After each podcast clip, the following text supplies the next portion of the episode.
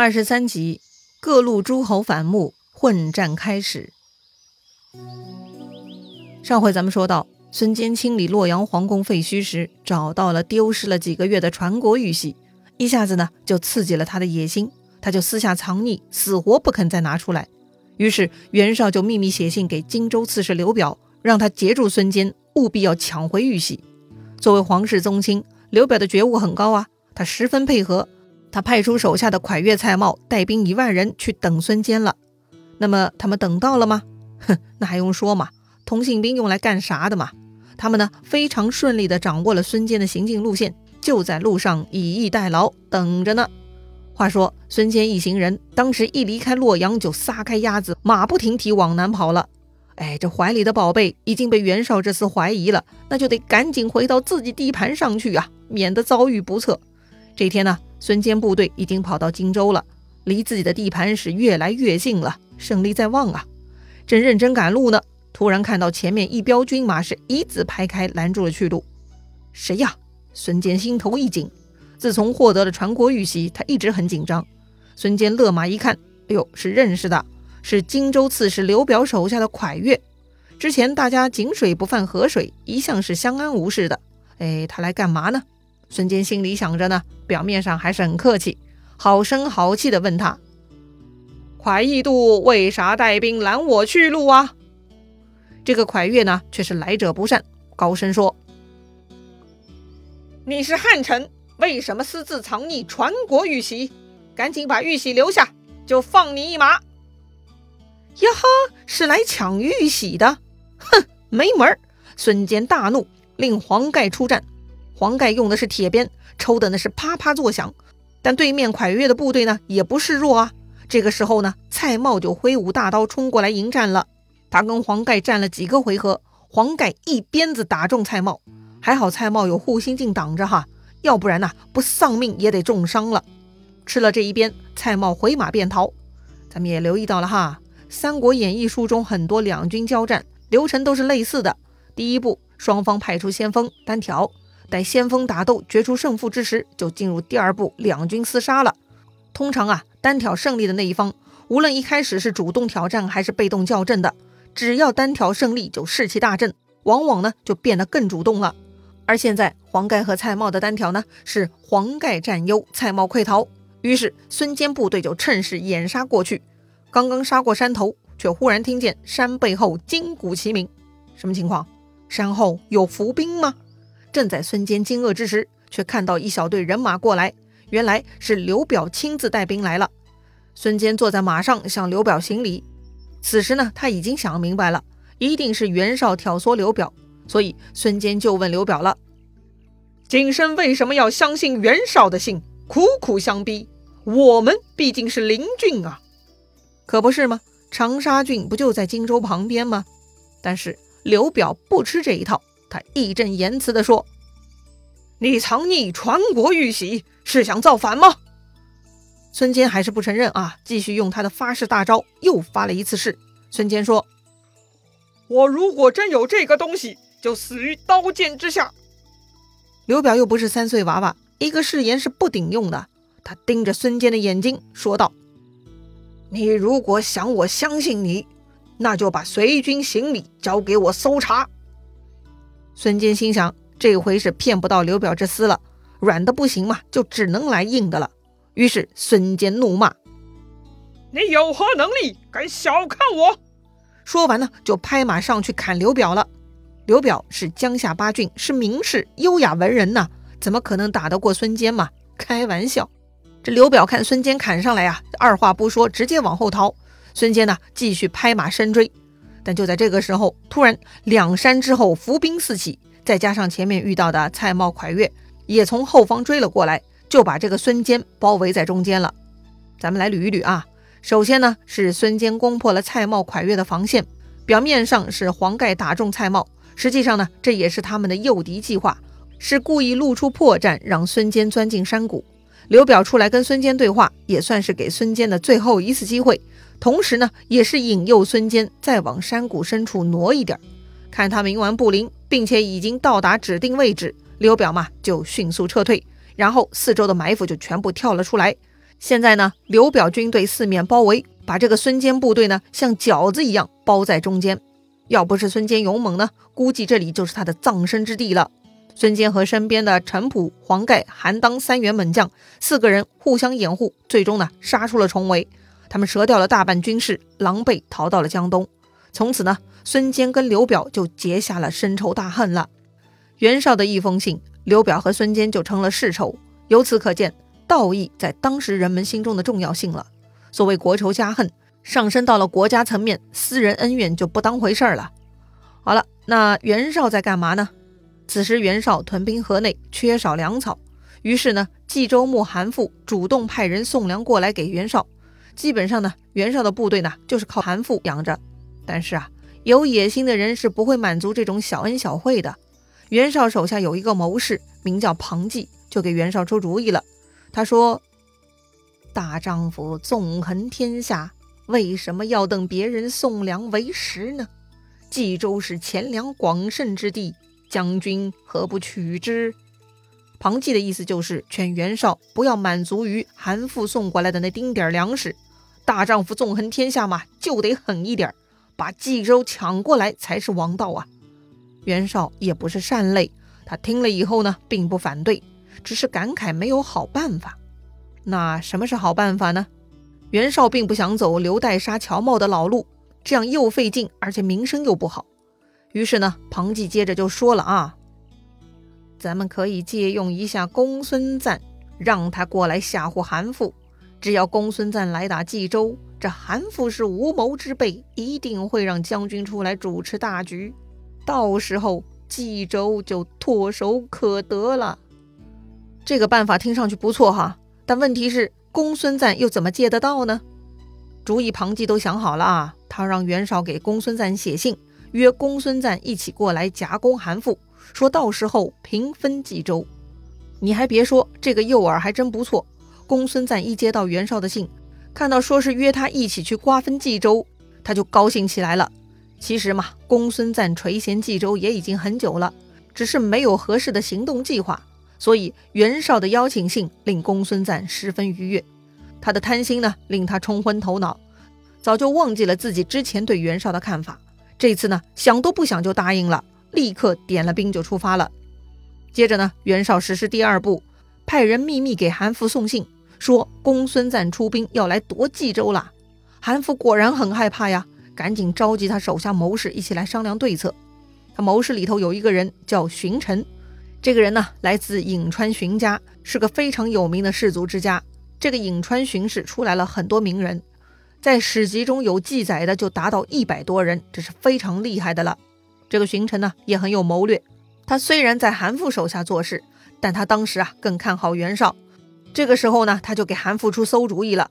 他对韩馥说呀：“这个公孙瓒带领北方军队长驱而来，那是势不可挡。”而且公孙瓒还有刘关张的协助，那是很难抵挡的。能挡住他们的，看来只有智勇过人的袁绍了。毕竟他手下名将很多啊。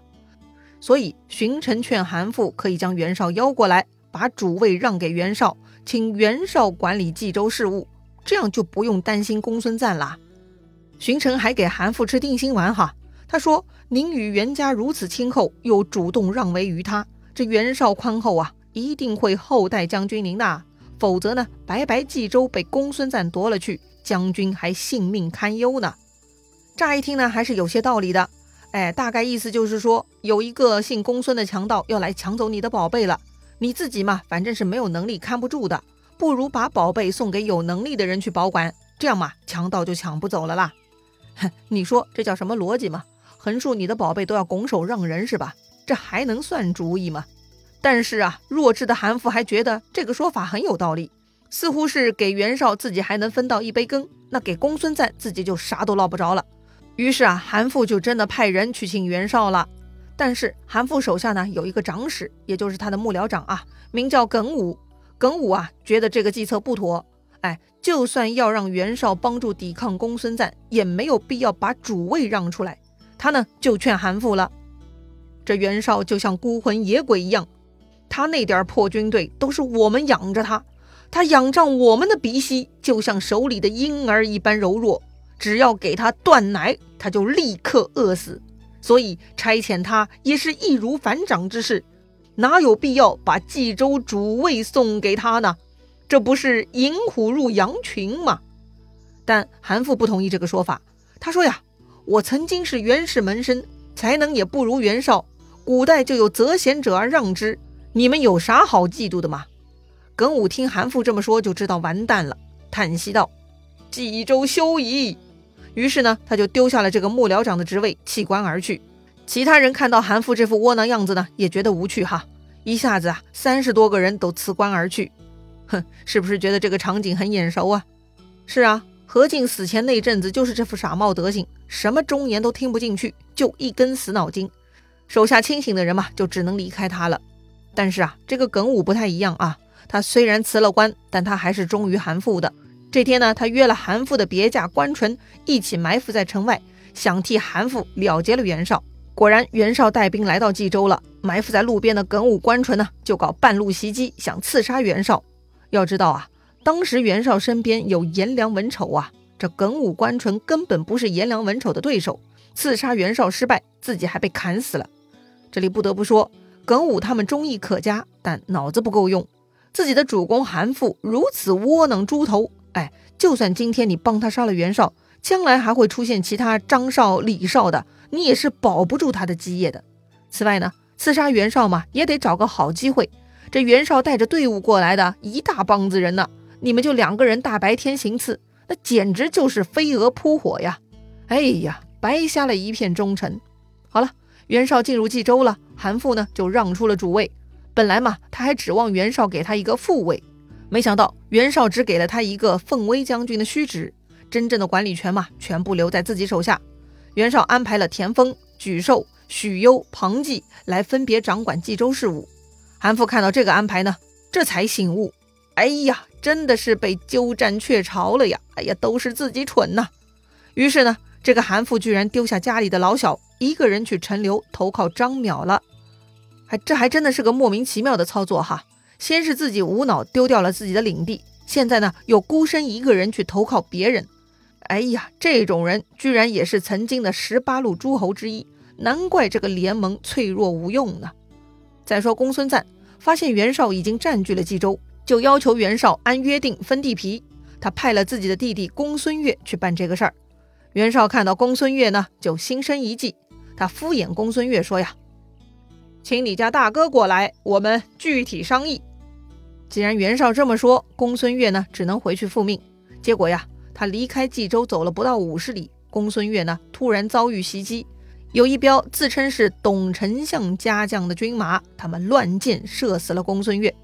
公孙越手下有人死里逃生，回去向公孙瓒报告了这件事情。公孙瓒在家等着分赃呢，没想到等来的却是自己弟弟的死讯。公孙瓒大怒啊！这个时候呢，他已经想明白了，这都是袁绍的奸计。先是引诱他公孙瓒去进攻韩馥，借以吓唬韩馥，然后袁绍骗到冀州。袁绍从来都没打算分给他公孙瓒一寸土地，现在还对公孙瓒的弟弟下此毒手。哎呀呀呀，太气人了！此仇不报非君子啊！于是呢，公孙瓒带上复仇之师，冲向了冀州。袁绍早料到公孙瓒会来找他算账的。他也不躲，亲自带兵去迎战，两军相会于盘河之上。当时呢，袁绍军队在河东，公孙瓒军队在河西。公孙瓒立马于盘河桥上大喊：“你这个背信弃义之徒，居然敢出卖我！”袁绍呢，毫不羞愧，他也拍马走到桥边，得意地指着公孙瓒说：“韩馥无才，自愿把冀州让给我，与你何干？”公孙瓒一听这话，更愤怒了，骂道：“昔日以为你是忠义之人，推选你为盟主，今日你的所作所为，真是狼心狗行之徒！你有何面目立于世间？”袁绍啊，被骂到痛点了，大怒，不再跟公孙瓒对话了，转过头来问身后：“谁可擒之？”他话音未落，文丑策马挺枪就杀上桥了。公孙瓒啊，就在桥边与文丑交锋，两个人打斗不到十个回合，公孙瓒已经抵挡不住了，败阵而逃。这个文丑啊，杀性正起，趁势追赶。公孙瓒呢，一个劲儿的逃，逃回了自己的部队，一群手下出来掩护他。但是这文丑是凶猛无比，此刻呀，他就像一头恶狼冲入了羊群，但是左冲右突，砍杀了很多人。此时公孙瓒手下四名健将都看不下去了，一起冲上去迎战。没想到四打一都搞不定，文丑呢是一枪刺死其中一个，剩下三个啊都吓得逃走了。公孙瓒看到文丑这势不可挡的样子，也不敢恋战，赶紧往山谷中逃跑。